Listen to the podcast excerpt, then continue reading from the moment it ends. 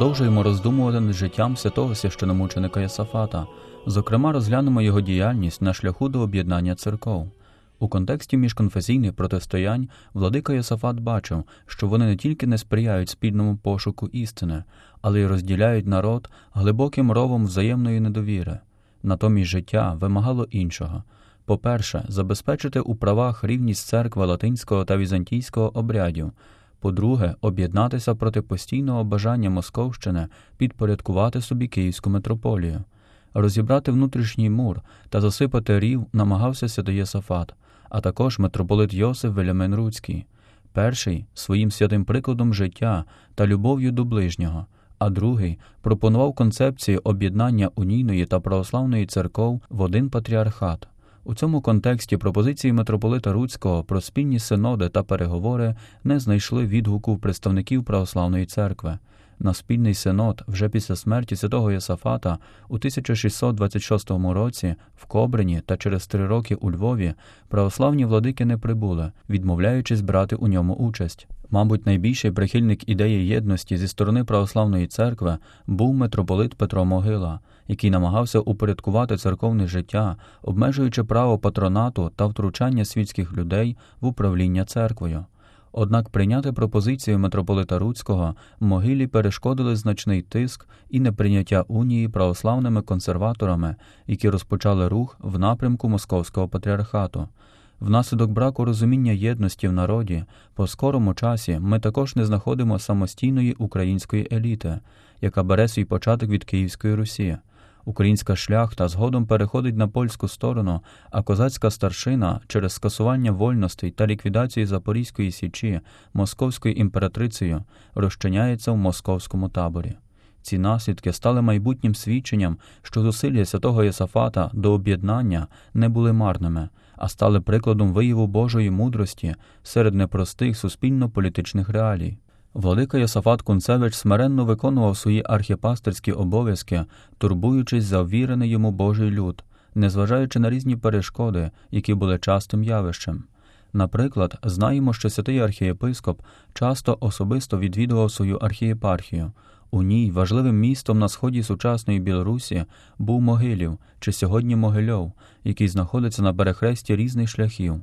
Перше перехрестя стосувалося міждержавного виміру, сполучаючи польсько-литовську державу і Московщину. Інший шлях служив і торгівельним, і військовим цілям.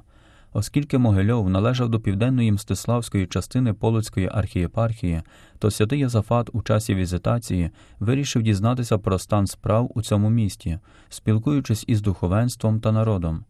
Перший раз він відвідав місто у 1618 році. Наближаючись до міста, православне братство за наклепами Святодухівського братства у Вільно, підбурюючи інших мешканців, вийшли йому назустріч та не хотіли його прийняти, погрожуючи зброєю. Святий Йосафат повідомив про це державну владу, яка підтвердила єпископські повноваження Йосафата Кунцевича над містом, а також право на храми. Коли ж суд постановив покарати підбурювачів, то святий Йосафат не підтримав цей вирок. Шляхтич Константин Стефанович свідчив, що коли святий Йосафат зустрівся у місті з опонентами, то, усміхаючись, сказав до них Не думайте, що я жадний помсти. Ви мене висміюєте, а я вас люблю. Упорядкувавши церковні справи у Могилеві, мешканці міста, краще пізнавши святого Єсафата, прийняли його за свого єпископа. Причиною тому стало спростування очорнень та реакція на них полоцького архієпископа, який не відповідав наклепами за наклепи, а правдою, зберіганням закону та мудрістю, завжди з любові до своїх опонентів.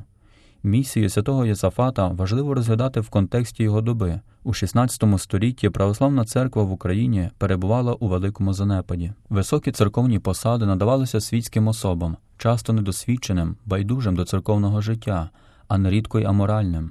Відбувалося втручання в церковні справи, порожніли монастирі.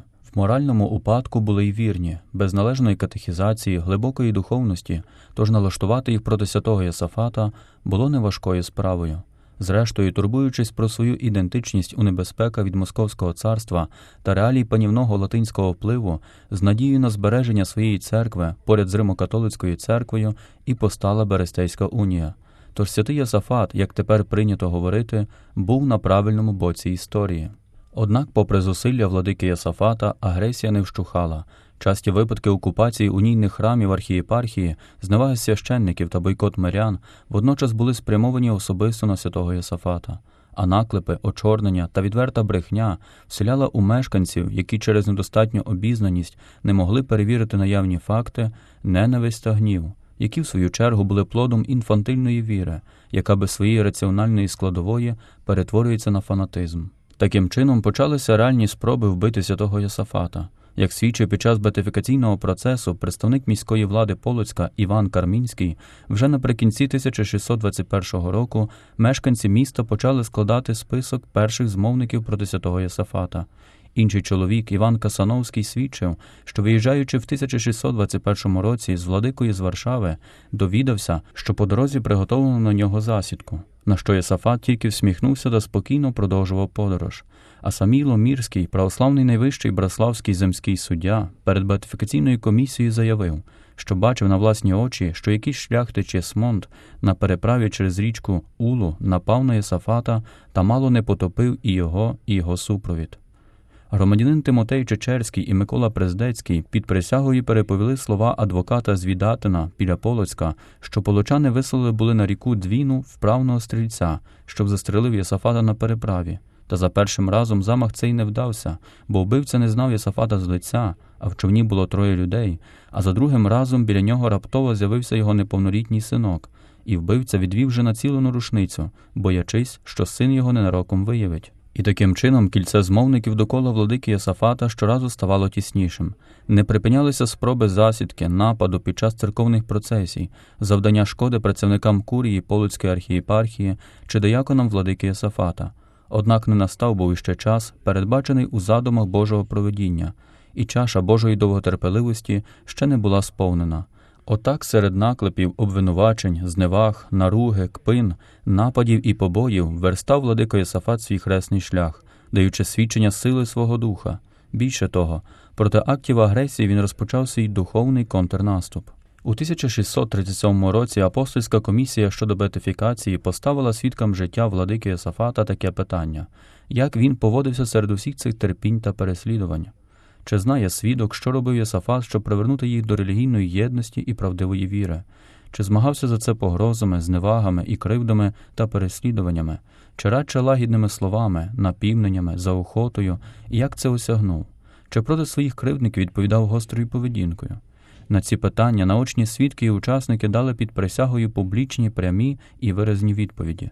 Вони одноголосно засвідчили, що владика Єсафат Кунцевич нікого не навертав силою, нікому не вчинив кривди, поводився лагідно та з любов'ю. Причиною ненависти православних була його католицька віра, і ця ненависть була остаточною і першою причиною його мученської смерті.